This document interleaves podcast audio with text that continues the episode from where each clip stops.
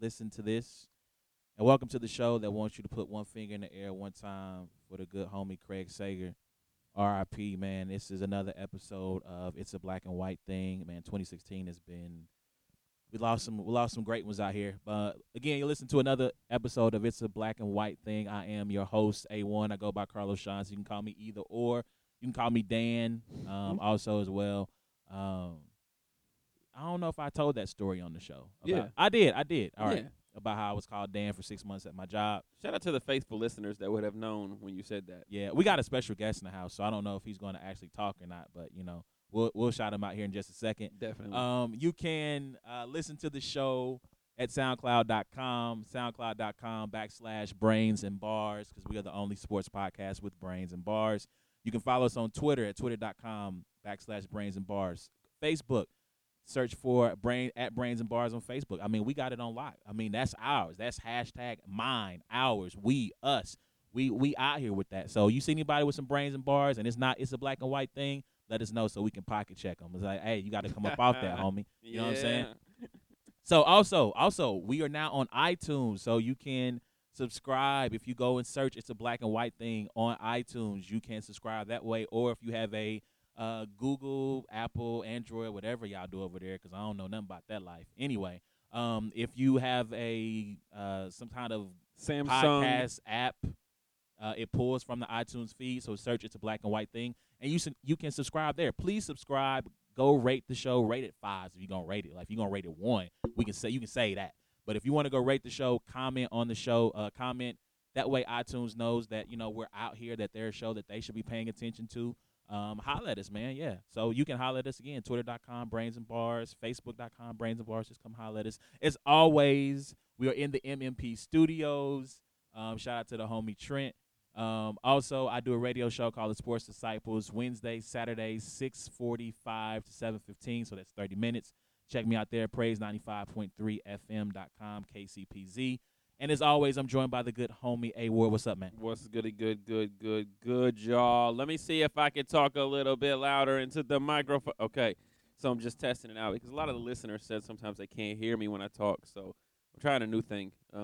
It's called using a little bass in your voice. It's generally later in the episode when you get like super relaxed and then you're depressed because you're talking about Tennessee season or something like that. But we gonna work on it because that's my job. First off, levels right. Let's get one thing straight, right? I didn't even know there were 3 microphones. Okay, so here we are, and we have a guest, and he has his own microphone. And then I look back and I see Trent is talking to us on a karaoke machine microphone.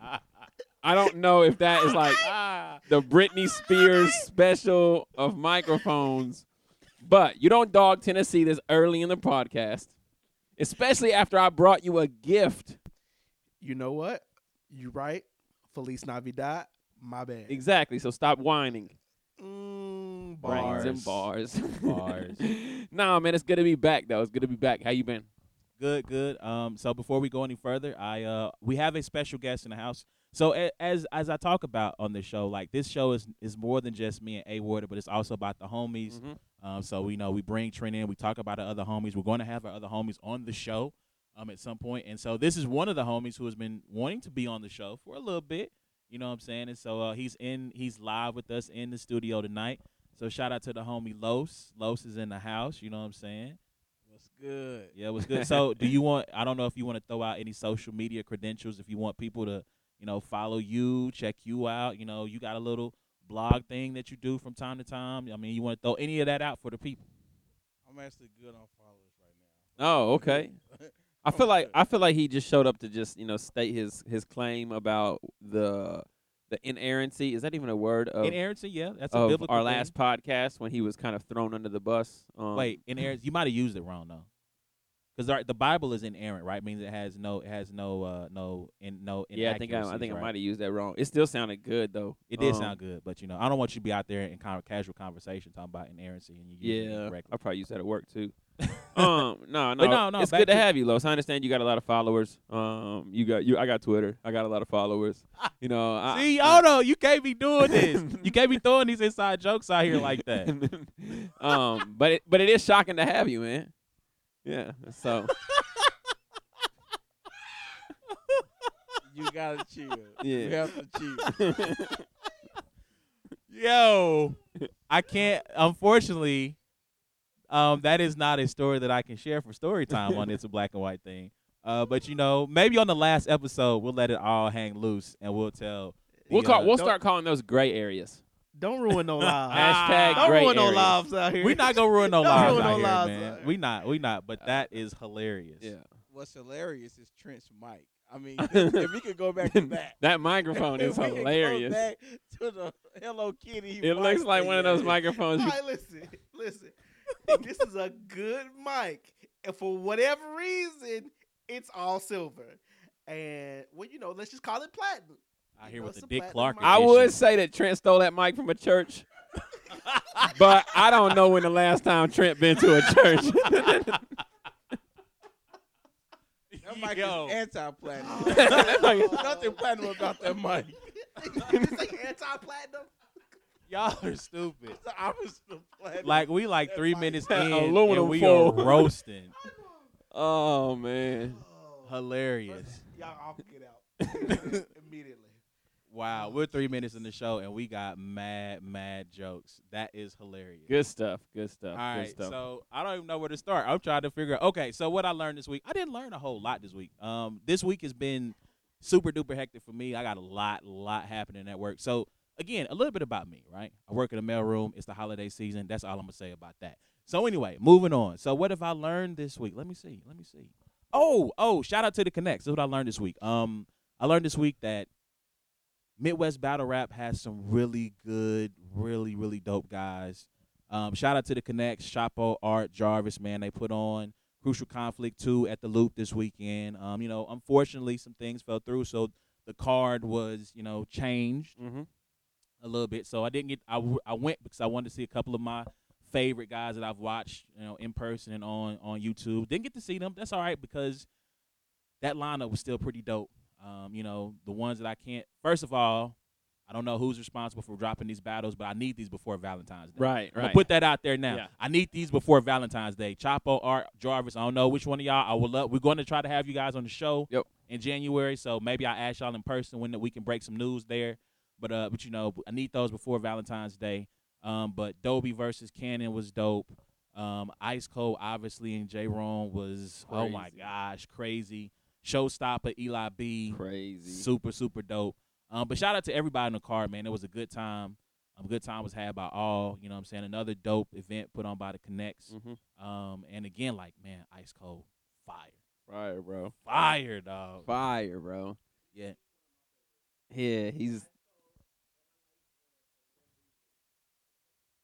Oh, okay. Yeah, Copeland did. He wasn't on the card this weekend. He just got back from New York, though. But Copeland's getting better. He's considered the most improved battler over the last year. I like Copeland Kings. So shout out to Copeland as well. Like you said, we had the 2 1-rounders rounders. We had T.A. Rail and Dex. And we had which was dope. Decoder and Cashflow. Now, shout out to Decoder. Yeah. Like, admittedly, I'm not a huge Decoder Hussein fan, but this one, I was feeling him, and he just kind of. And it, to me, what was really dope, it just kept going. Yeah. And it kept going, and it kept going. He just had – and then kind of the way he switched it up with kind of that quick flow. Yep. Like, it was really dope. Shout out to Cashflow, which you told me. I didn't catch it in the moment, but he basically freestyled for about basically most of his round. Well, Cashflow and Dex both took the battle on 4 days' notice, which wasn't kind of told to the crowd. And but, you know, it's the Decoder's opponent backed out and TA's opponent backed out. And so they both just popped in our Facebook group and said, hey, I'll come battle, you know, and Dex was cooking before, you know, he slipped up, and Cashflow, you know, he is entertaining the crowd, you know, he freestyled probably 75% of his 4 minute round, which is just impressive in itself, you know. And it wasn't like whack, like it wasn't terrible, it was good. Yeah. So shout out to the Connects, man, put on a dope event. Was glad to be there. Shout out to Sauce. Yeah. Sauce had his release for Soul Food 3. I didn't get a chance to stay for the whole thing because I wanted to get to the Connects, to the Crucial Conflict too, but it was a dope event. If you haven't, I think it's They Call Me Sauce at bandcamp.com. Go get that, man. We're going to have him on the show here, and we'll also have the homie Marcus Rose. He's been here before. He reviewed Soul Food 3, which, gosh, I don't know the website. Like, I gotta hook this up for the homie Reese. It's at Amped Entertainment.net. Amped Entertainment.net. You can go to Amped Entertainment.net, see the review that Marcus did of Soul Food 3, and I believe there's a link to go check it out. So go check that out. The homie Marcus did a good review. He wants to sit down with Sauce and have like a 101. I'm trying to think of a prominent journalist who does 101s. I can't think of one. Tom Brokaw, Dan Rather, Montel Williams. I don't know. But anyway, one of those things is not like the other. I'm sorry.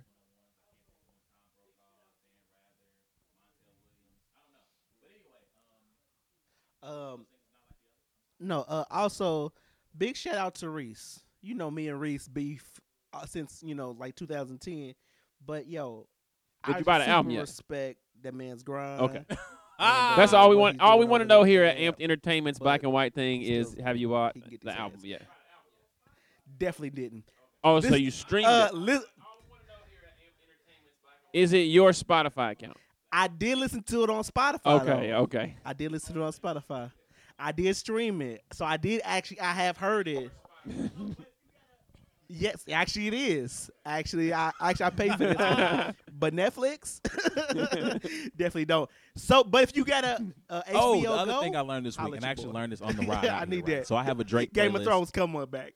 The Drake playlist has just about almost every genre, style of music genre of imaginable in it. And Lord Knows came on from not Nothing Was the Same, but from Take Care. I don't care that Drake doesn't write his own rhymes. Like, that is irrelevant to me.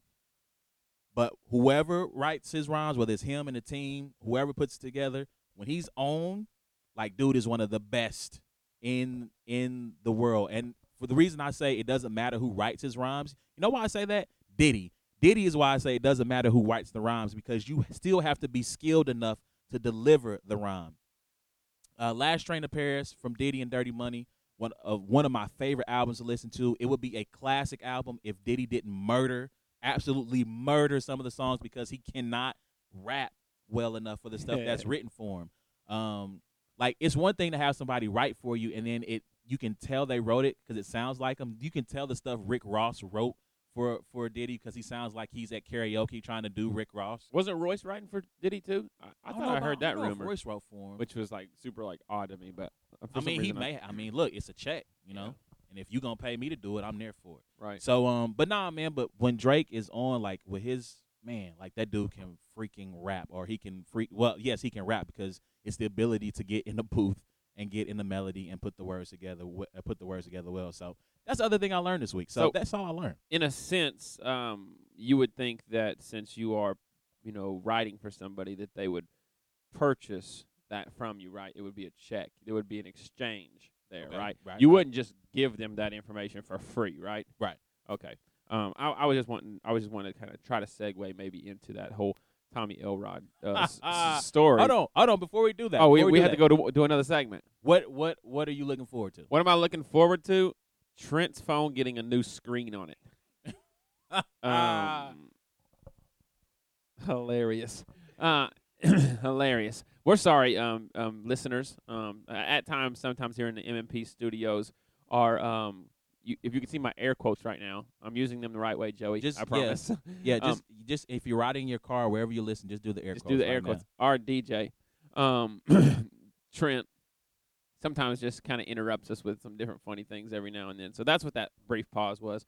But what am I looking forward to? Bowl games. That's probably the biggest thing I'm looking forward to. And they start like in 2 days. Bro, I looked at the calendar today and I was like, wait a minute, next week is Christmas? Like, no, like this isn't right. It's the 15th, so next 7 days from today is the 22nd, right? So Christmas is Sunday? Is it? I mean, not this Sunday, but the next one? Yeah. So I was thinking about all my shopping I had to do and everything, but I was kind of like, wow. But yeah, that's what the most I'm looking forward to is ignoring every Tiger Woods article I see online until he actually really starts playing well, and then I'll probably start reading again. He wasn't bad, though, in that tournament. He wasn't bad. I mean, it was ups and downs. Like, I think there was a 65 in there. Shot a 65. I think there was a 73 in there. Mm-hmm. So, up and down. Still haven't publicly seen. Now, Skylar Diggins just got engaged, right? Yeah, she got engaged over the summer, so I don't know. Normally those things take about a year. Okay, cool. Because I haven't publicly seen the name change yet. I'm just waiting for whatever show happens after that. It's probably going to be one I'm going to be a little sentimental on. But other than that, bowl games. That's you know, that's what I'm looking forward to. Tennessee's got Nebraska, which I think will be actually one of the better bowl games. Yeah, I agree. Of this, which I haven't seen very many that I've really liked, other than some of the big games. Haven't even looked. Like, I have no idea. Yeah, I haven't seen very many. You have like K-State, Texas A&M. Like, that's just not a very good game to me. Nah. You know, you have LSU is playing. Who did they get? They got, man, I forget who. But, yeah, there wasn't. But Tennessee, December 30th, plays Nebraska. Shout out to. Ooh, LSU got Louisville. Louisville, yeah. That was the other one that I was thinking there was a good, that'll, you know, obviously you'll have Fournette and you'll have. Yeah, and Lamar Jackson. So that'll be a game that a lot of scouts will be at, I assume. And, yeah, so that's what I'm looking forward to this week. I'm also looking to just trying to relax, man. It's been a crazy month, busy month already. So I hear you. Okay, so speaking of college football, now we can segue into the first thing we want to get into. This is a fairly new story, a fairly breaking news story that has been dubbed as WikiLeaks, which I like that. WikiLeaks. I saw Stay Woke Forest as well as thrown out there. But that is hilarious. So Tommy Elrod. Tommy Elrod who was the radio announcer for the Wake Forest Demon Deacons football team, was fired because I believe this is like doing whenever Louisville played Wake Forest. I believe it was at Wake Forest. This was a Thursday night game because I remember Wake Forest was up 12-0, but then Louisville scored 44 unanswered to win that game. Well, after the game, the administration found documents of plays from Wake Forest. Of Wake Forest that were in the stands. They wanted to look into it. They did an investigation, and this investigation has turned up that Tommy Elrod was going around as early as 2014, going around and giving out plays, playbook, proprietary information that belonged to the Wake Forest team out to opposing coaches. Louisville came out after this, as the story first broke. They were the first ones implicated because it was found during their game. And they essentially said, well, yeah, we got that. We were given some information. We didn't do anything with it. Now leave us alone. We have a bowl game we need to prepare for. A couple hours ago, it was also announced that Virginia Tech, during Frank Beamer's last season, was also given information about their game plans and things that they had, you know, put together to try to win. And a game that went to overtime, 0-0, by the way. I remember that game. Yeah, the game went. Game went to overtime, tied at 0. I think Wake Forest ended up winning 3-0. Not Wake Forest, but Virginia Tech won either 3-0. I think it might have been 3-0. Wow. So obviously he's been let go, and like this story in what has been an interesting 2016 is like a wild story to conclude because it boggles my mind. Like, so to give a little bit of background on this dude, he played at Wake Forest, coached at Wake Forest with the last regime. When the new coach, Dave Clawson, came in, he let him go, but decided he became a part of the radio team and was given all access to practices, game plans, all that stuff because, I mean, that's his job. He's reporting for the team. And so it boggles my mind. Like, if you were upset that dude, you know, decided to give out that information, like, you could have quit and just slandered him to no end. You could have gotten on Twitter. You could have done a whole bunch of things to say that this guy wasn't the man, but to basically ruin your career. I don't want to say ruin your life because it's just Wake Forest football. It's not like he did this at, you know, right. Like Tennessee or Bama or something. Right. Although that would be amazing for this to happen. Like that would be amazing if that happened in the SEC. Like now I'm almost rooting for something like this to happen. His family, his kids, his everything that would have to do with him would be in danger. I mean, you think old boy poisoned the tree right in Auburn. What would they do to his food if this was like in Tuscaloosa or in Auburn? But Bama find out that, you know, their radio announcer gave plays to Auburn the year they ran that kickback for the touchdown. Yeah, like let's just find out Lane Kiffin was just handing out information. Right. to Washington because he's off the FAU, right? Oh gosh. Like, I mean, like, this is crazy. And I guess the thing for me is the most astonishing, amazing thing about this is that he didn't get paid for this. Free. He gave this up for free, and to me, that is the very definition of hustling backwards. Like, bro, like, the game is to be sold, not to be told. Like, if I'm gonna be giving out this information, I need you to pay me. Like, I need you to come up off something. Like, I need a favor. So, like, if I get fired, can I go be Louisville's radio guy now? Right. Like, you know, I just can't be giving this information up for nothing. And so this leads me to a point about sports in general. So, again, when we talk about sports, we you know, you have to play the game the right way. You have to – it's not about if you win or lose, but it's how you play the game. You know, and all these stupid cliches that don't mean anything. But at the end of the day, guys, it's not about building great moral character in sports. It's about wins and losses. Right. Like, go ask Charlie Strong. If Charlie Strong could have gotten some information on OU and on K-State or Kansas, good Lord, that could have helped him win those games, like, Charlie Strong would have took that information because his job is on the line. Like, nobody cares if you build great men. Can you imagine if, like, the KU football radio guy, like, handed – Charlie Strong, KU's playbook. Like, I have a feeling that Charlie Strong would look at that thing and be like, this is hilarious. Right. I feel like KU's playbook looks like the Tecmo Bowl playbook. Right. You know what I'm saying? You could, like, just like four different plays. It's four different plays. It's got the annexation of Puerto Rico on it. Yeah, so I mean, you know, but for real, at the end of the day, sports is about wins and losses. And nobody, while it's great if you can build great character and you can build great men and women out of playing sports, that's like the cherry on top of the cake. But the cake better be a whole bunch of wins and a whole bunch of championships or a whole bunch of great seasons. Otherwise, nobody cares. Right. Like, nobody really cares about that. So I don't really have any, you know, any disdain, or I'm not going to get on my moral high horse and point the finger at at Virginia Tech and at Louisville for taking this information, because it's about winning football games. Right. Like, and look, if I was on the coaching staff and they would have handed me some stuff, I would have took a peek at it. I would have been on that Louisville kick. Like, yeah, they gave it to me. I looked at it, but I didn't use it, maybe. You know, because I'm not on that I didn't touch the ball, coach, life. Like, I ain't on that life. Right. Like, if I touched it, coach, and it went out of bounds and the referee said it's our ball, forget Alex. Like, exactly. Alex is going to see these hands if we lose this game. So, anyway, you know what I'm saying? But, so, I mean, that's the great big takeaway for me, is that this is the cutthroat world of college sports, of sports in general, not just college sports. I mean, you look at, we're going to get in the NFL, but the Giants said that the Steelers were deflated their footballs. And the NFL quickly dismissed that claim, by the way. When they asked Roger Goodell why, he said, because they're not the Patriots. I mean, duh. Basically. You know, so, you know, but, I mean, if you're not cheating, you're not trying. Like, I mean, everyone looks to gain a little bit of an advantage. And if one is presented to you, matter of fact, if someone offers Colin Kaepernick for Drew Brees, I mean, what are you supposed to do? Right. I mean, it's like stealing. Yeah. It's like steal. I mean, what are you supposed to do? You don't even have to pay for it. Like, right. It's just right. They just hit you up in your DMs like, yo, I got a bomb offer for you.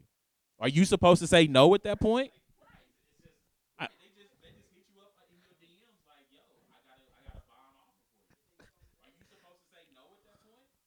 You know what? I agree, because sometimes people just make mistakes, but then they come back and are first in the fantasy football standings and had a bye week and probably gonna go to the championship and probably win the whole thing, and everybody gonna be mad. That's what probably happens after you do something. Secondly, like that. I just want to point out that you got to take a chance that he's wearing too. You know, sometimes it don't work out. They're not big enough. But you come back and you be great. They're like literally like, but, you know, he got on Abby headphones. He's got on like there has to be a karaoke machine, because if you see it, I forgot because of the DJ thing. It is. All right. Sorry. Continue your story about probablys and possiblies. It doesn't matter what you. Playoffs. Anyway, so we can tell you about this inside joke because the two parties are in the house. Raise your hands if you're in playoffs. Our producer, our esteemed producer, last year at Fantasy Football, was seeking to improve his team. Allegedly. And he reached out to our buddy Los here, and he hit him up and said, "Hey, bro, how about Colin Kaepernick for Drew Brees?"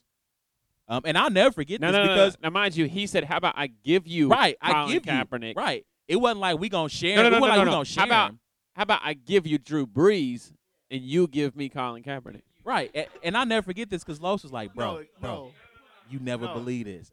And he like we're sitting. He sits and he go, "Look at this." Right. And I'm like, "Are you serious? Like, is this real life right now? Did he just really send you that?" Like, he sent him that, and you know, it ruined Trent's team, and so now you know he's on this black Donald Trump stuff. He's making fantasy football great again, and only in Trump's America can Trent, a man who traded Colin Kaepernick for Drew Brees, turn around and then win his division, be in first place, get a bye, and have. I'm gonna say an okay chance because Stafford's fingers might hurt your chances, but. You know,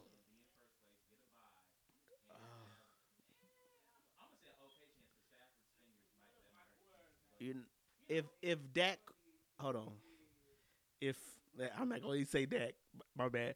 If one of my quarterbacks play as poorly as they did, so Los is a Cowboys fan. We're going to talk about the Cowboys? We are going to talk about the Cowboys. I'll be in a little trouble. But yeah, but we segued there like greatly. But I mean, again. You know.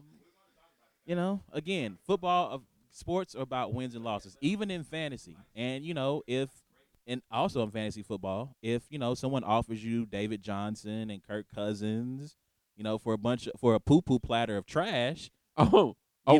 A poo-poo platter of trash. So a poo-poo platter. I'm going to need that to be the last time that phrase is used on this black and white thing. You ain't never had a poo-poo platter? Bro, I don't even have that.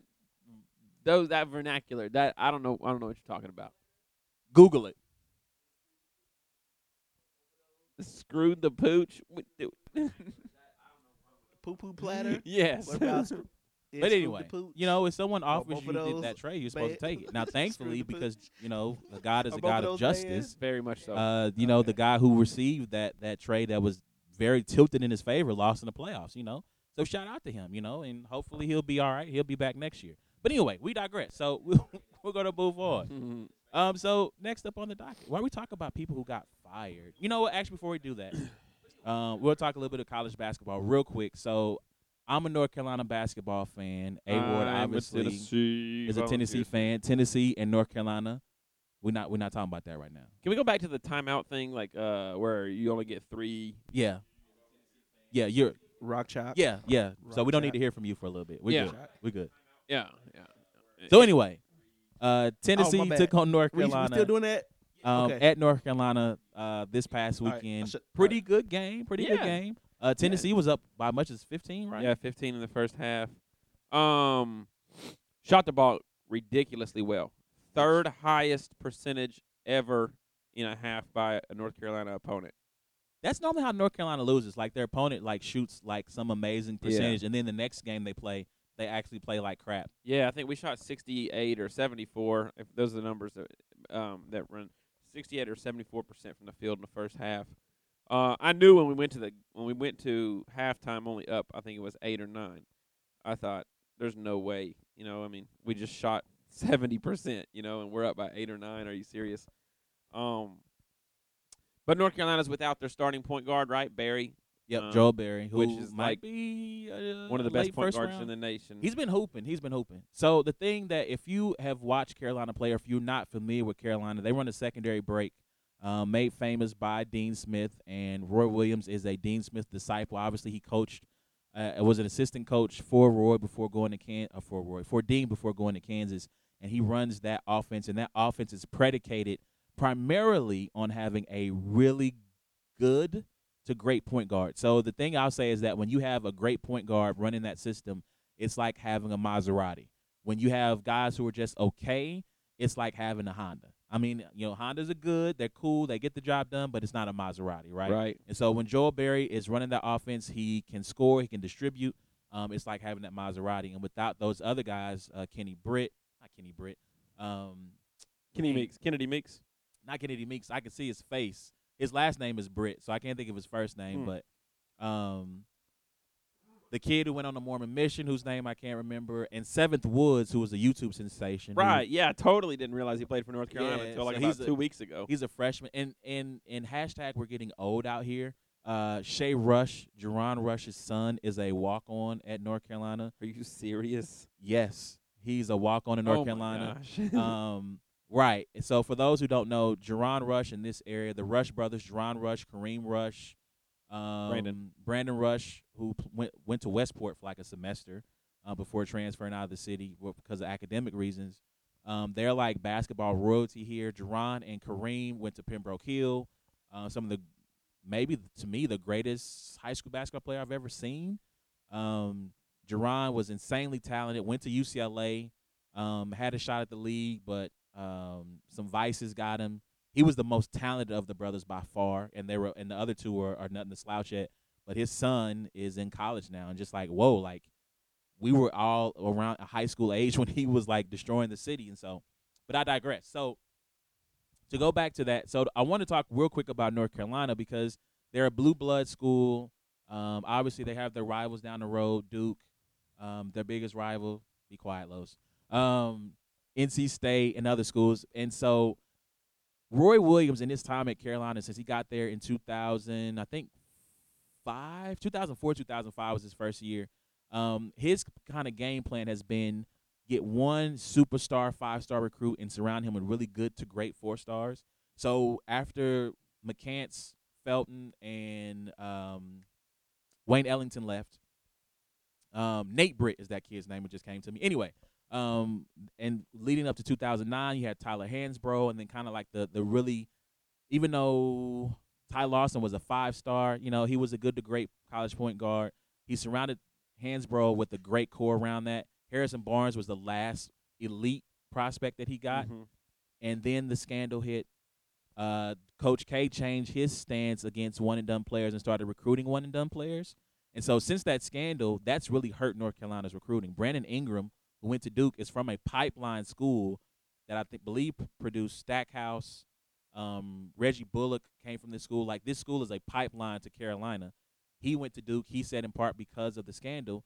But I think Roy's days of recruiting these top elite prospects may be done, in part because of the scandal, in part because he's not in love with the one-and-done player. He wants a guy who was going to stay a minimum of 2 or 3 years. And so what that means for North Carolina is they're going to have every 3 or 4 years, they'll get some really high four guys, some low three-star guys that are going to be really good in 3 to 4 years, but up to that point, they're going to struggle. And so, like, Duke has got, like, 3 kids who are lottery picks. Jason Tatum, who's from Columbia. Frank Jackson, and then Harry Giles, who's a 7-footer who is coming off knee surgery. So not sure when he'll play, but he's got – and there's another kid who I can't even think – it is like a fourth kid who's, like, really talented, right? And, you know, and they have talent that was returning to the roster. So if you're a North Carolina fan, like, that's something for you guys to watch because they don't have any – Raymond Felton's nephew, Jalik Felton, is a 5-star guy at a point guard, but I don't know if they have, you know, if they have the crew to get it done in terms of talent because they play Kentucky this weekend actually. You know, I don't know if they have the talent. At the end of the day, does it still not come back to coaching? Or I mean, or are we in a day and age where it has to be 5-star play? I mean, because if you look at who won last year, Villanova, right? I know. I didn't mean to bring that up. But you brought up Los' fantasy football game. So yeah, you know, but like Villanova, I don't know that they had blue chip 5-star. You know, that's true. And so are we making an excuse for not beating Duke or making an excuse for not winning championships? Actually, Roy's been pretty good. like quad as is kept. Like Roy has been. He's kind of thumped Coach K. I just feel like you're saying the wheels are falling off. No, I'm not saying the wheels are falling off, but it's. At least you have wheels on the bus, okay? Because at Tennessee, we're just chilling. Well, I mean, in terms of competing year in and year out for championships, I just don't know because a lot of college sports is about expectation. Okay. Right? So at Bama, you're expected to win. At Auburn, you know, expectations are high, maybe a little bit overstated, but they're high. Right. You know, and at North Carolina, you're a blue blood, right? Like you're supposed to be at Tennessee, you're expected to win in life. The champion. You are supposed to be a life champion. Right. You know what I'm saying? So, I mean, So the expectations are they should be champions every year. And so Roy doesn't get a lot of respect as it is as being a great coach, which he is. But if you're not getting that talent, and you're watching Duke get all this talent, and you're, you know, maybe splitting the season series, and you're not making Elite Eights and Sweet 16s, like, people are going to point to that at some point because. So is Roy moving towards a hot seat? He's not moving towards a hot seat. I think it might be getting to the point, though, where North Carolina might need to start looking at successors. I know Hubert Davis is mentioned as someone who could be a potential successor. Gerard Haas, who's at UAB, who's a former Roy player and coach under him at Carolina, like, he might be someone. They're going to look to keep it in the family because that's what they do at Carolina. Like, they're going to look to hire someone who's within his coaching tree or who's in the family, Carolina family. So. I don't know, but I mean, I think that's something to watch going forward is, can he get those number one? Can he get the Harry Gileses, the Brandon Ingrams of the world? Because they're now going to Duke. They're going to Kentucky, California, oddly enough, Arizona. Konzo, he can recruit, apparently. He did something. So, you know, but that's something to watch going forward. I mean, we'll talk more about college basketball as the season progresses and we get closer to March, my favorite time of the year. Many basketball, college basketball games that have really caught my eye, like, yet. Like, I haven't seen, like, that game that had just, like, ushered me into, all right. I mean, the Indiana KU game was pretty good. Yeah. That went overtime. Duke KU was pretty good. Yeah, it hasn't been a lot. Like, Carolina got ran out of the gym by Indiana, which I feel like the Big Ten ACC people give Duke, like, a slide. Like, I feel like they always play, like, the team that was really good the year before, now it's crap. Yeah. And Carolina keeps having to go on the road to, like, play Michigan State when they're really stacked or Indiana when they're really stacked. And I'm like, what the heck is going on? But nah, I mean, yeah, we'll get into it as the season gets along and as things progress. At some point, I'll bring myself to talk about Nova. Anyway, you know, that's our college basketball segment for right now. Oh, timeout.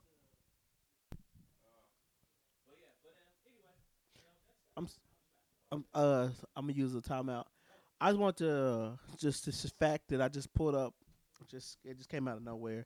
No, we don't care. No one cares. KU basketball team has the longest. I wish I could turn your mic off right now. In the top 25, like, they just been there. Like, if you talk about powerhouses, and like you talking about North Carolina, you know, Duke, but KU had the longest streak in the top 20. Is my Lord and Savior. Wait, that's just interesting to me. Is that men's basketball? Oh, is that men or women's basketball? Information on. So Los just showed us a score. Baylor women's team. This is how much we care about KU. Baylor's women's team just beat Winthrop 140-32. Like. We got to throw hands. Like, I need to have y'all a Title IX lawsuit out against them for beating. It's not real. Team. That's assault. It's not that bad.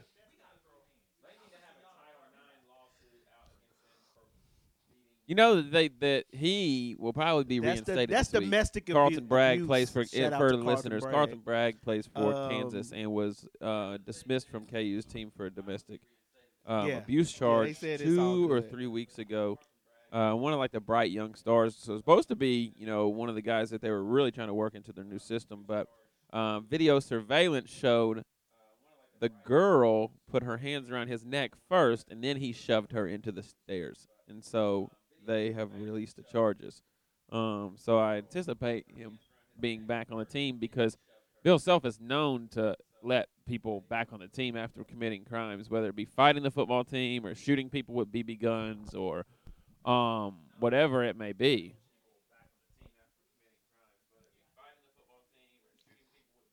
Yeah. So this is going to be called. That's like a little shade, but it's true. The potluck. But yeah, I think he got reinstated. I didn't have a chance to put up an agenda, so we're all over the place. Oh yeah, we're freestyling. We are freestyling. This is the freestyle. Speaking of KU guys that you can't take anywhere. Aqib Talib. Come on, Aqib. Rebuttal game crazy. Like, I might have to find a clip so we can post this put this in the podcast so you can actually hear what he had to say. But so Broncos played the Titans this weekend. It got a little chippy. Somebody from the Broncos had a cheap shot first, right? Is that how it started? Or I didn't see that, but I wasn't watching the game so closely. I just saw the hit on from. Right, so Harry Douglas, who's a wide receiver from the Titans, took a very dirty hit, low shot at Chris Harris, cut blocked him from behind, right? And he didn't see it coming. Hurt his knee. I don't think it was as worse as they feared. Yeah, no, he came back in the game, and it was literally the play was on the opposite side of the field. Right, so there was no reason for him to do it. Instead of running his route, Harry Douglas just kind of came out of his stance and then just basically dove at his kneecaps with his helmet and hit his knee right on the helmet. And so the following play, obviously there was some kind of scuffle there with Aqib Talib and Harry Douglas.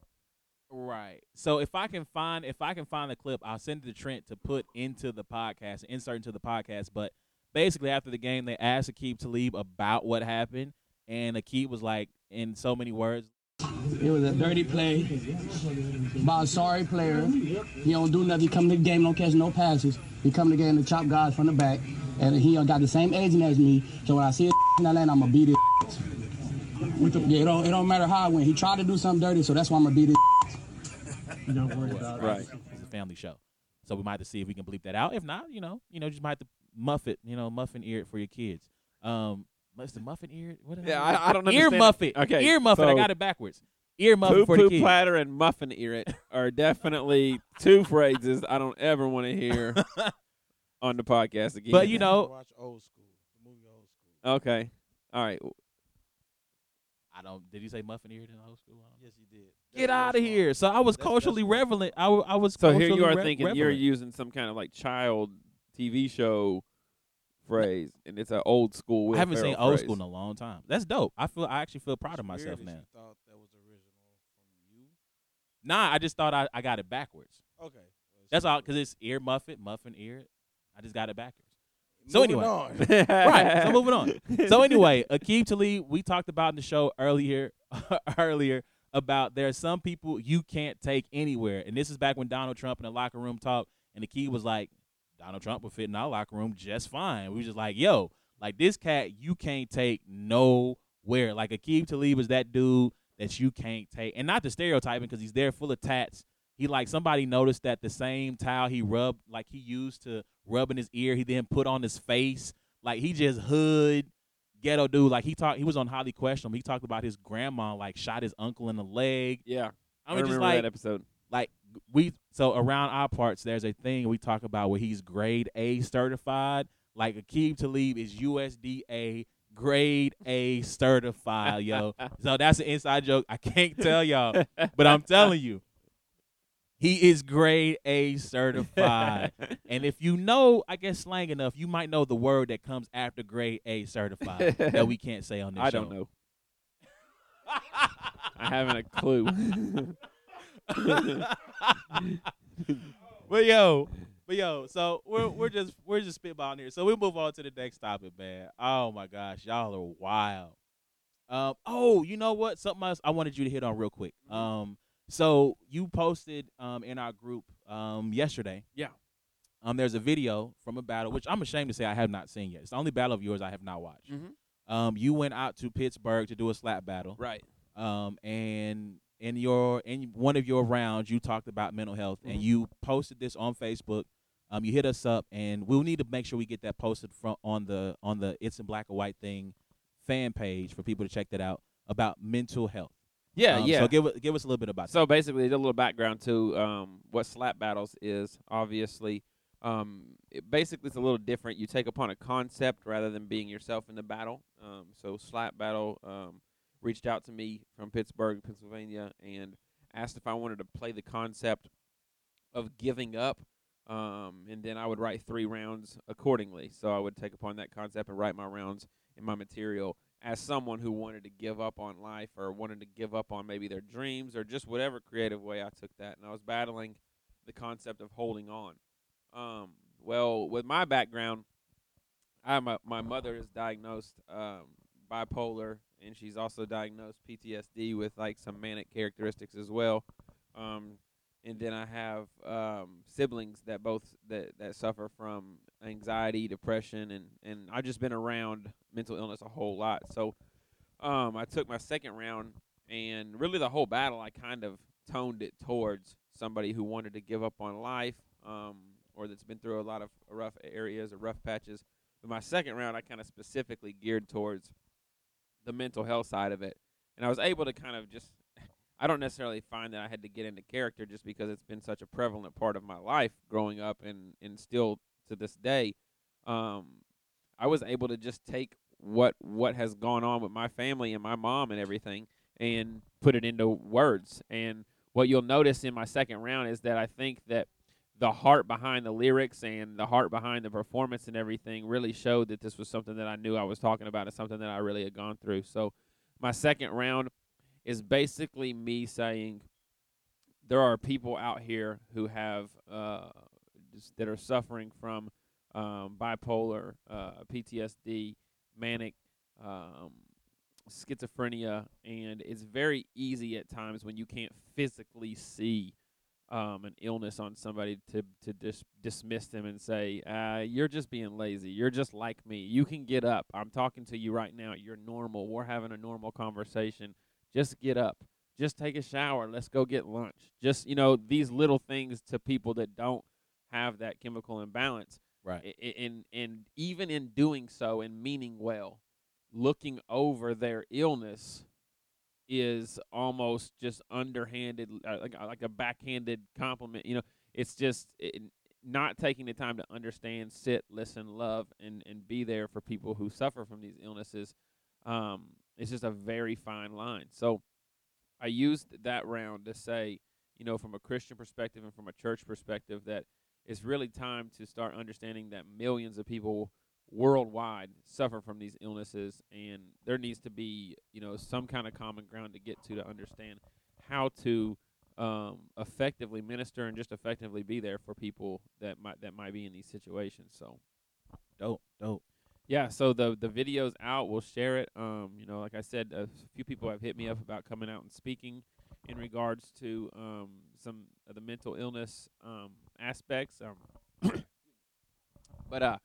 But it is really near and dear to my heart in the approach and the response. I think I was telling you guys, you know, I'm a battle rapper. So a lot of times what will happen is, since I'm a Christian battle rapper, a battle will come out, and Christians will like me because I'm Christians, and battle rappers will like me because I'm a battle rapper. You know, hip-hop people will like me because I got lyrics and bars, and I will get I'll gain new fans or new people all the time that have a common ground within battle rap that say rap, hip hop, Christian. You know, it's kind of how it works. Well, with this video, I'm having just these totally different kinds of people reach out and say, like, wow, like, I don't like rap. I don't know what battle rap is. I don't like, you know, but everything that you said is what I deal with, you know, like. The part where you said, crazy. You know, you get up and you get out the bed and shower. That's ritually. If I get out the bed and shower, that's like a victory. You know, that bar is just so near and dear to like what my mom goes through every day, and to kind of see like all of the people that have reached out to me and said like that line is exactly what they go through.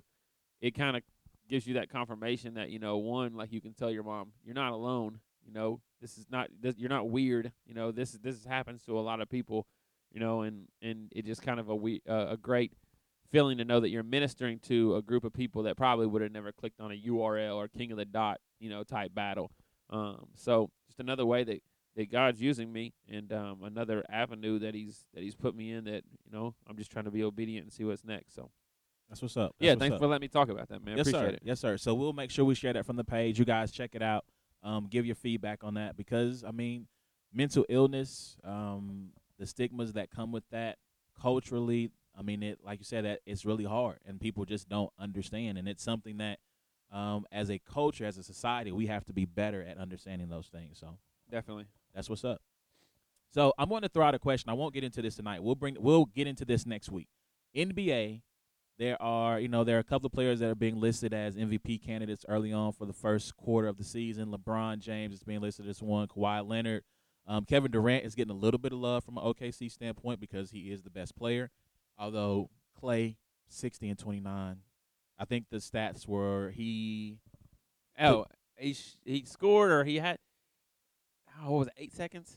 88 seconds total. He had the ball in his hands. Yeah, he had the ball in his hands. 11 dribbles. That's wild.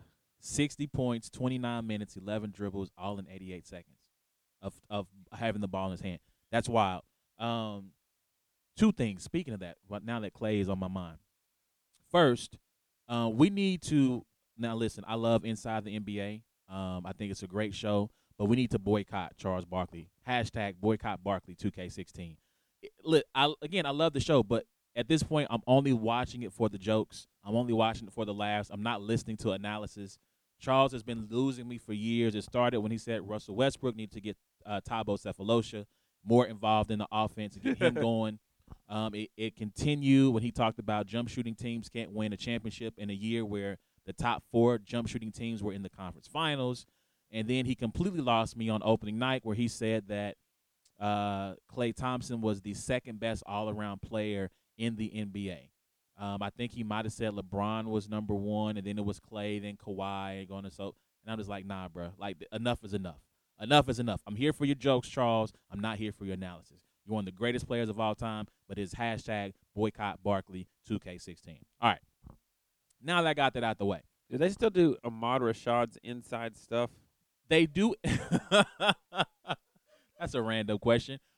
They still do inside stuff, except now it is Grant Hill and Kristen Ledlow, and it comes on the NBA Network, NBA channel. Huh.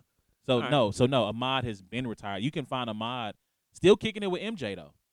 Like he'll still show up at major events with MJ. So he's still. I mean, that's homeboy Hall of Fame right there. That's pretty cool. So what's the question that we're leaving the listeners with? So we'll post this up tomorrow for you guys to kick around and talk about. But like I said, I talked about MVP candidates, two of the most talked about guys for MVP early this season. Russell Westbrook, shout out, hashtag Brody season. Don't hate, hashtag don't hate on the Brody, hashtag now I do what I want. And then, James Harden, who I personally have a man crush on that team and how they play basketball. Mike D'Antoni has found the black Steve Nash, except he's not as great a passer. He's not as flashy a passer as Nash, although some of those passes, if you've seen them play, they're really good. And so shout out to Matt Moore. He's at Hardwood Paroxysm on Twitter. He writes for CBS Sports. He's one of their editors. He has his own site. He posted a question of who's a better player right now, Russell Westbrook or James Harden. Both of them right now, Harden is averaging near a triple-double.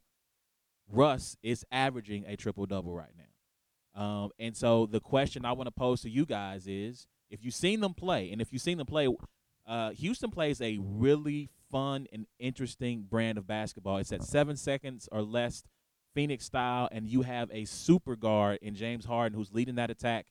He can get his shots, he can get his buckets, but he's also finding his teammates with passes where you need to keep your head up. Like if you're not looking for him, he's hit a couple of teammates who just didn't think it was possible for him to get that pass to him. So he's hit them in the face, in the chest, and they just weren't expecting it. He's really good at distributing the basketball. And so my question to you guys, who right now, who not saying what they'll be in the future, not saying what they've been in the past, but as they played this year, who is the better player? In the moment, I said Westbrook. And my standing for him may have played a role in that. But I would say Westbrook too, because I think James Harden is more a product of the offense. Nah, because the thing is, Harden last year, it was either last year or the year before, put up like 6 assists a game. So he has that in him. But this system is a match made in heaven. Like this is soulmates right here with these two.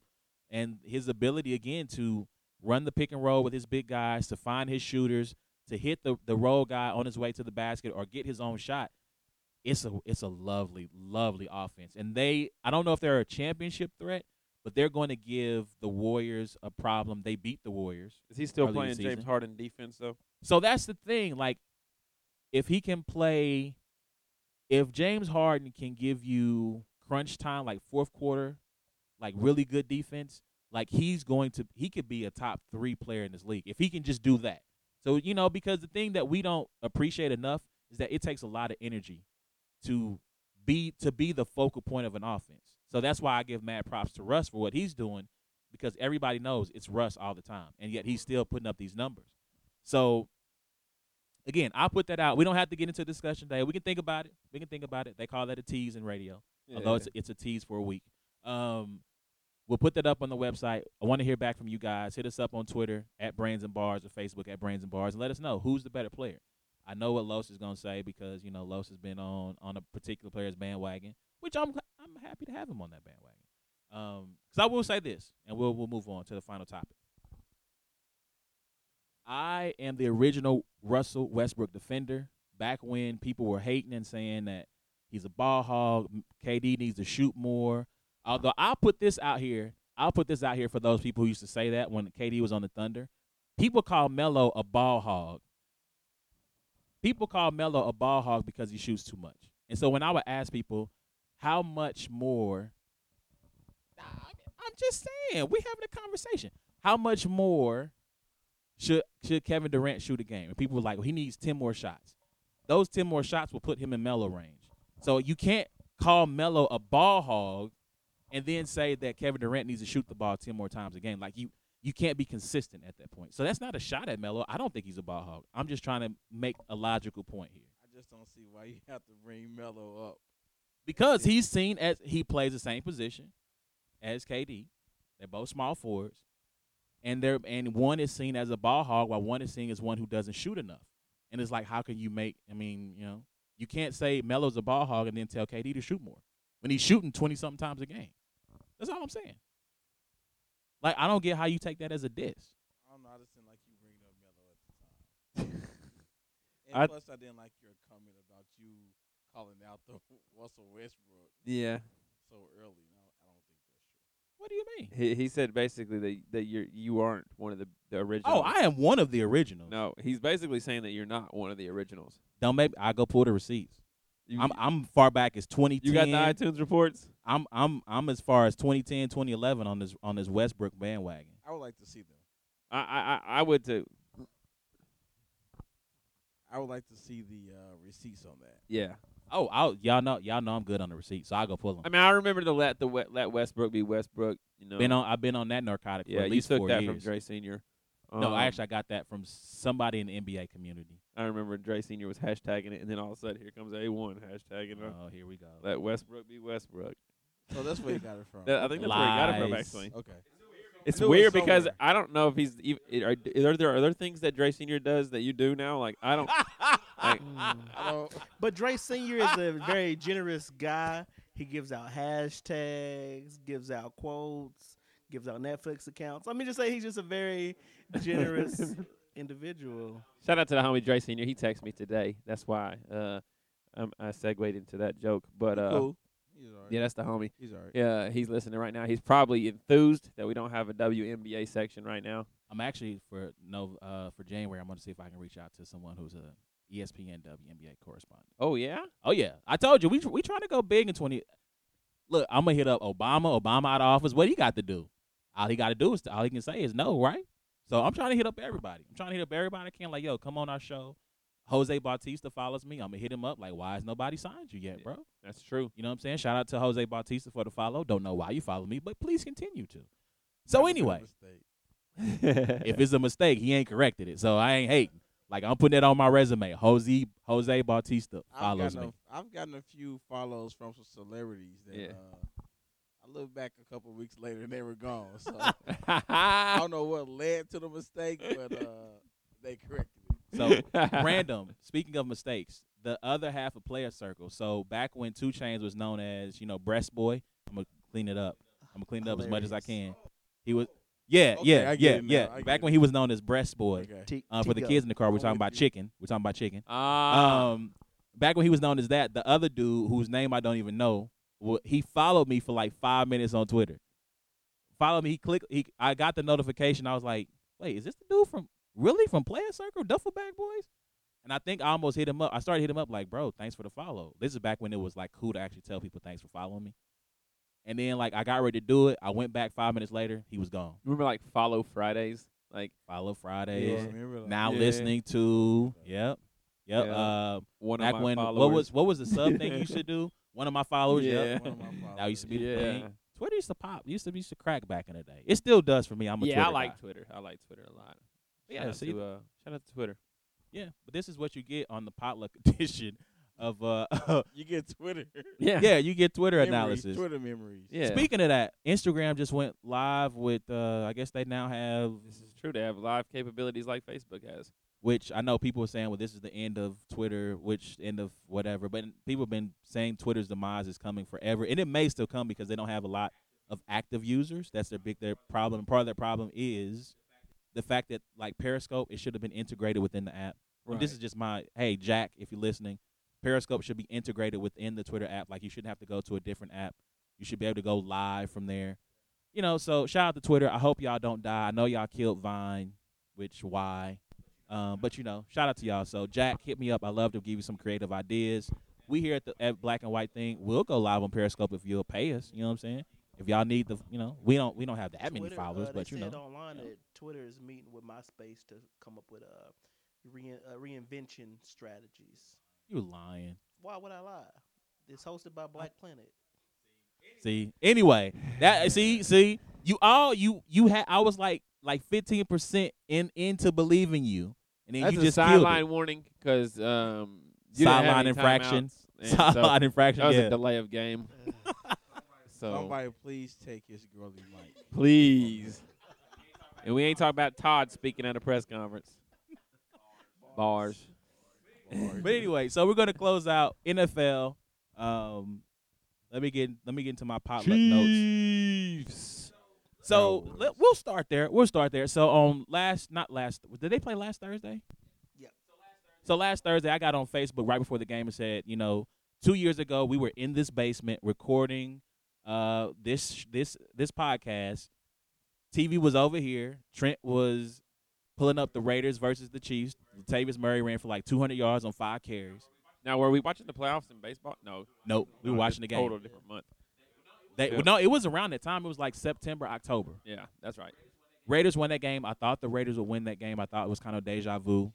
Chiefs won, in part because Derek Carr's pinky is jacked up. And I got a lot of people, yes, Derek Carr's pinky, that affects your ability to throw. But the throw? No, that was a throw. There was nothing wrong with the pinky. Yeah. It was a beautiful throw. So real quick, we're hanging out. We're at the beach. The homie Los is quarterbacking. Reese is the receiver. The homie Cotton is DBing. These three kind of go back and forth about football skills and who's dope. Los QBs. Reese creates separation. He uses the chicken wing to get without no pass extension. Without the full extension, yeah. No pass interference. I agree. Cotton disagrees. Perfect throw. Reese is unable to come down with the catch. You know, and it was I think A. Ward got the Snapchat of Reese coming back to the huddle, sand all in his face, giving us analysis. So just giving y'all a little bit of insight. It was a dope time. Dope time had by all. Indeed. But anyway, like fun. Derek Carr. I mean, if we can stop paying you, you could go. Like if you can, you know, do this for free. Matter of fact, I just found out Christmas was next week, so I need y'all to book like FOMO podcasts. You know, so we're all kind of like math guys, right? I mean, a lot of times we share like word problems and different things like that, right? So if I was to give you just a freestyle word problem right now, right, and just say Johnny. Charges such and such amount per hour to record at Johnny's studio. But Johnny interrupts such and such amount of time over the course of 21 podcasts. Johnny has interrupted 3 to 4 hours. Would we not be under the impression that Johnny should do like a free your free podcast should be covered on the next rotation. I feel like it's one of those punch cards at like a Subway, our next rotation. Yeah, I thought we limited, you know, the interruptions for this, but yeah, I digress. Back to the Chiefs. Yeah, back to the Chiefs. So straight up, here's the real Chiefs fans. Y'all jumped in my mentions. Y'all harassed me about, you know, you was paranoid, you was tripping.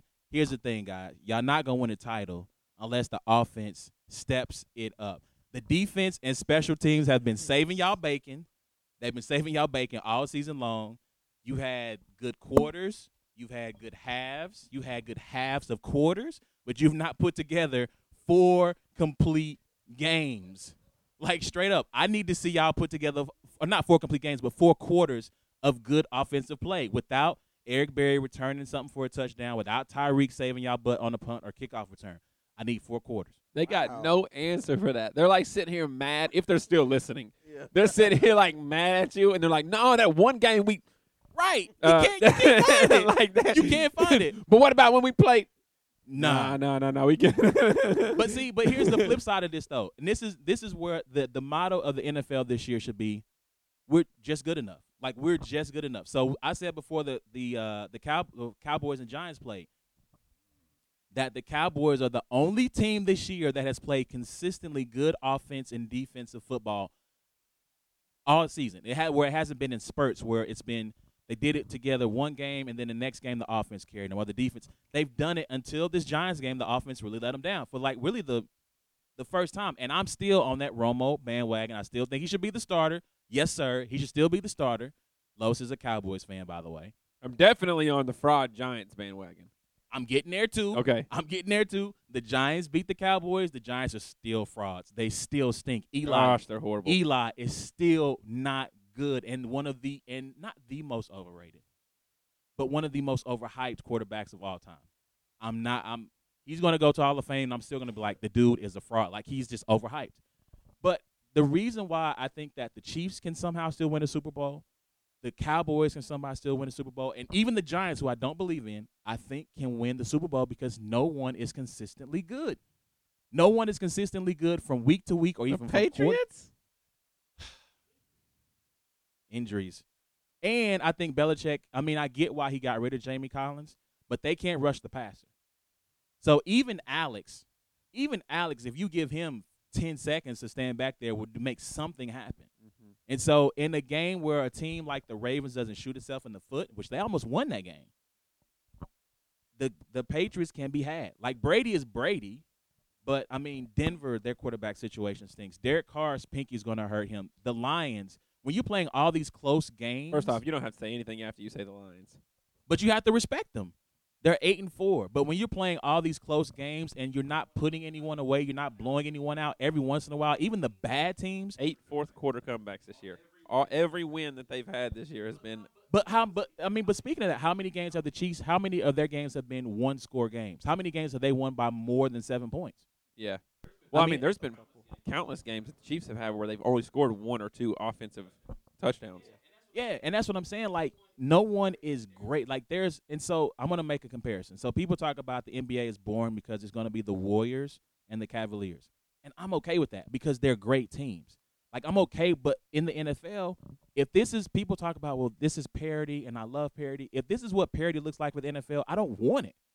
It's not interesting. Like, none of these games, like the Thursday night games. So you're saying the season where the Cowboys are good, you don't want these kind of seasons. That's kind of what I'm hearing. No, that's not what I'm saying. I'm not going to take that away from what he's saying. Okay. Right. I just want to make sure. I'm not. I'm just saying that. I think he should chill out. Yeah.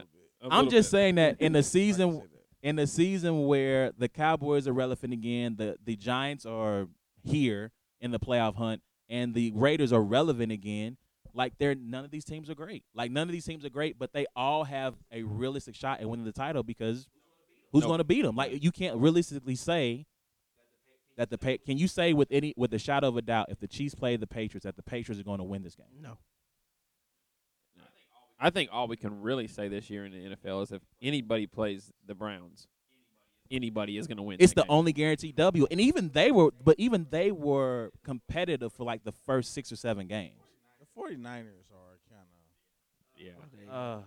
They've been close in some games. And that's another thing. Like, even they've been competitive, but they still stink. They still suck. Hey, did anybody else care that RG3 came back last game?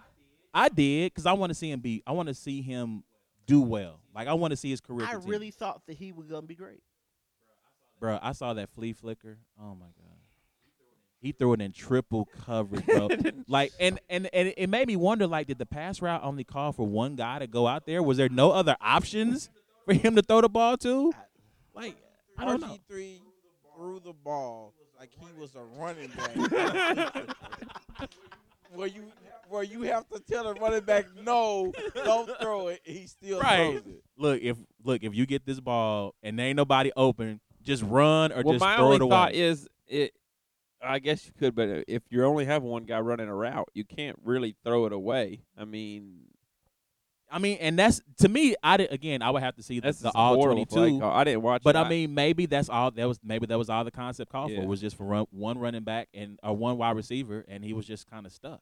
But I don't know. But again, I don't parody, know. Man. Parody. I like parody. I don't, because look at the team's records. Everybody's like 6-7. I'll tell you why I don't like parody is that pick'em challenge that we're doing. It's I think Marcus is in first place. Shout out to Marcus. I had one bad week. So next year in this pick'em, first place, again, I'm going to keep advertising this. First place in the pick'em, $100 gas card. Second place, $50 gift card. Third place, $25 gift card. We're going to look to try to step it up next year, maybe up the amount of money that you get for winning the pick'em. Forget maybe have some prizes at the halfway point.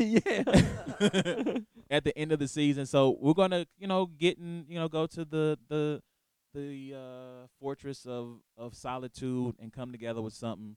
Maybe some extra prizes for next year for people. So, again, if you didn't get in this year, those are the prizes this year. We might up the ante next year. So, when you see that link come out from us, Facebook.com, Brains and Bars, not A1LP, at Twitter, at Brains and Bars, you might want to click that link and join in. Would you like the top 5? Pigskin Challenge.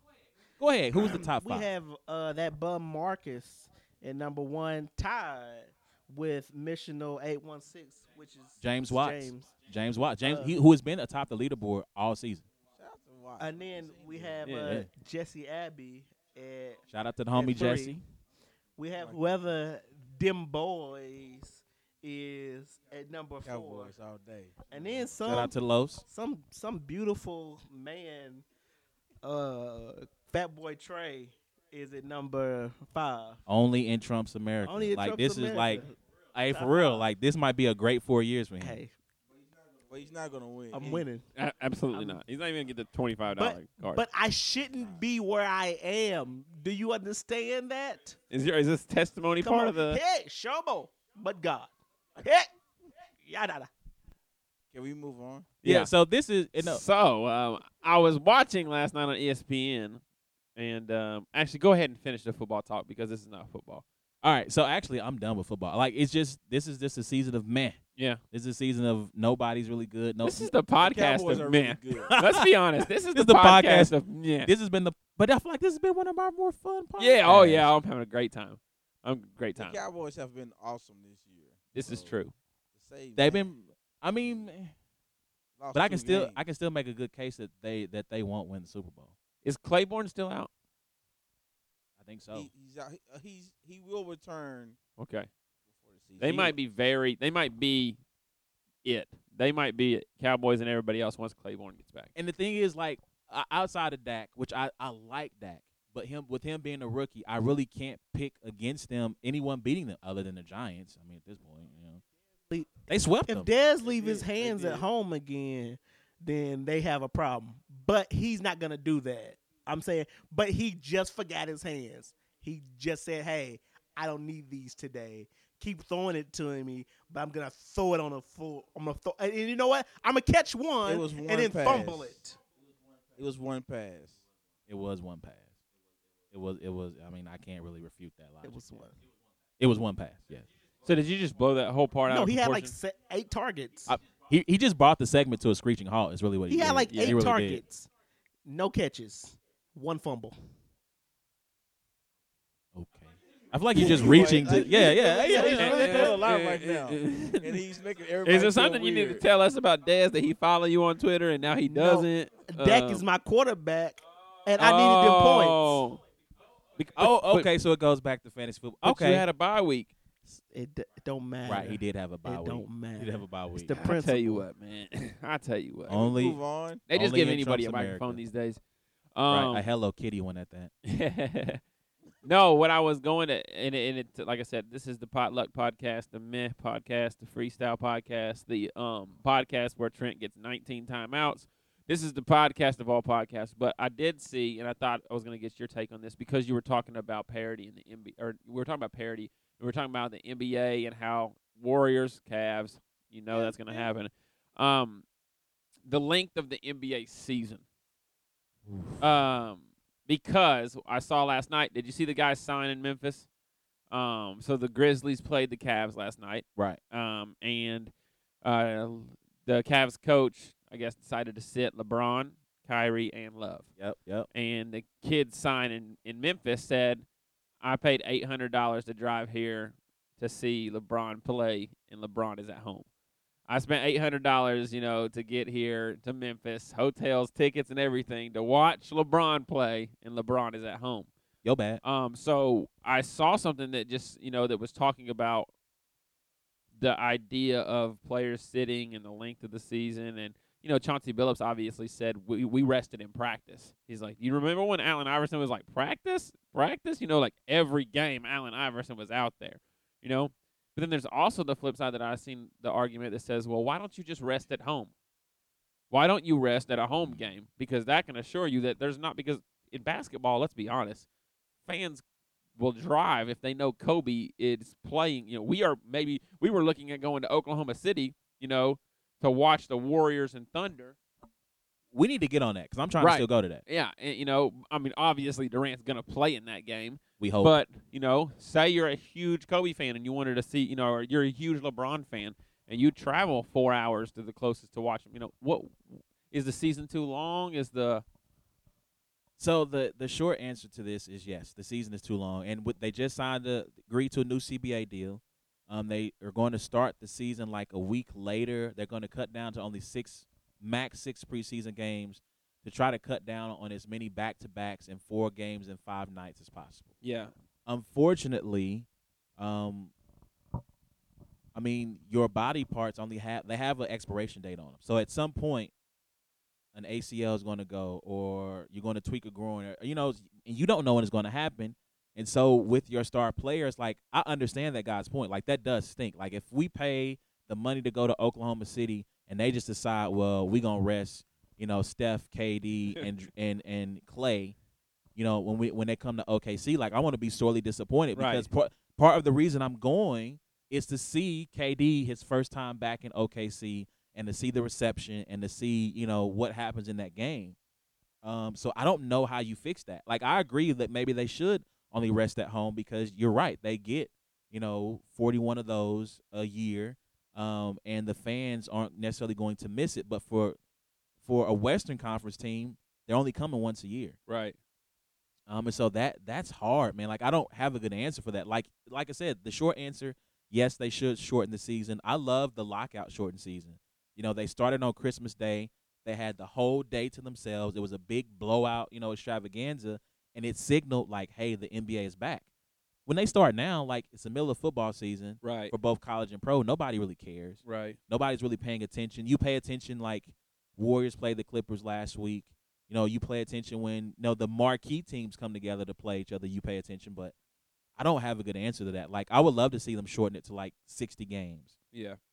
But once that money's out there, it's like Thursday night football. Thursday night football is a dog, but that money's out there now. And owners are not in the business of saying, well, in the interest of fans, we're going to cut back on that. So, man, I do feel bad for homie, though. I was joking when I said, yo, bad, but I feel bad for him to spend $800. Like, and I would be hitting up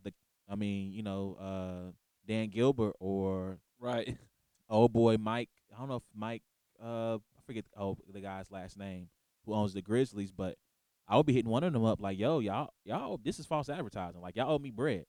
Like, I put out $800 for this, and I didn't get to see, the marquee player. So, yeah, I don't know, man. That's tough. Hey, yo, but hit us up. What do y'all think? Should the NBA shorten their season, man? Hit us up and let us know. Yep. Anything else? Are we good? I think I'm good, man. All right, cool. So this is the end of the show. Shout out to y'all for staying with us. I think we're like in the hour, 10-minute mark. Yep. We said we weren't going to be an hour. I think the slander and really Trent's interruptions really pushed us past this hour mark. I think that's what we're going to blame it on at least. Right. Shout out to you if you made it to the end of this in one listen. Like, you the real MVP. You know what I'm saying? So shout out to y'all. Shout out to all my real Africans. Shout out to Marshawn Lynch. You can go to soundcloud.com/brainsandbars to listen to all episodes of It's a Black and White Thing. I'm trying to get those uploaded to iTunes. You can listen to this new episode of It's a Black and White Thing at iTunes. So just search It's a Black and White Thing. Hit us up, facebook.com, Brains and Bars. Same thing for Twitter. I am award.com to go check out all his battles. Check out his slap battle where he talks about mental illness and the ways it affects you. We'll make sure we post that on the Facebook fan page and Twitter page as well. And until next time, shout out to the big homie Los for sitting in with us tonight. Enjoyed it. Also, Amped Entertainment.net.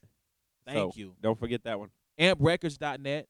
Shout out to Jamie Lynn. New album just came out. Release party was dope. Reese Nichols, No Regrets. Go grab that too. The homie B. Harris, The Drawing Board. Amp Records. We appreciate y'all. Shout out to Reese. AmpRecords.net. Amped Entertainment.net. You can check out the podcast as well. Blog. Shout out to the homie Los. We won't put his blog information out there. The Los Factor 816.blogspot.com. There you go. Yep. Check him out. He does some dope blogs, man. I'm trying to push him to keep putting some content out because it's really good. So I'm gonna work on him on that.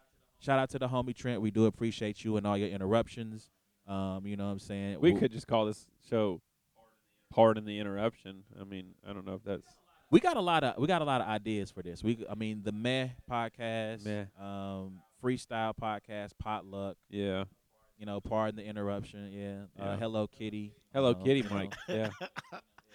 We could call it a lot. I'm voting against Hello Kitty. I'm voting for a potluck. Okay. All right. Okay. Well, you always vote for a potluck. Bars. But until next time, man, we appreciate y'all tuning in to the only podcast that has brains, bars, and interruptions. It's been a black and white thing, man. We holler at y'all next time.